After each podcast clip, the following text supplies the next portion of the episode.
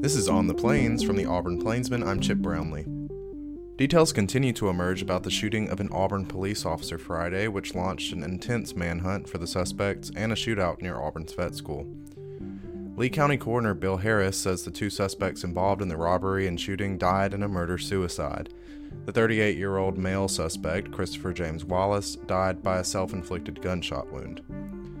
The preliminary autopsy report released Monday differs from initial reports from the scene that the two suspects died in a fire as law enforcement closed in.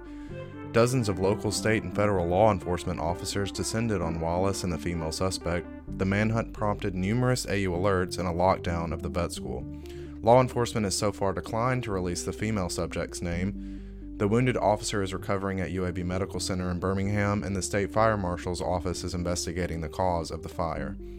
In national news, President Donald Trump is preparing to issue his first veto if Congress votes to disapprove of his emergency declaration. The president Friday declared the state of emergency in order to shift billions of dollars to build his signature border wall without congressional approval.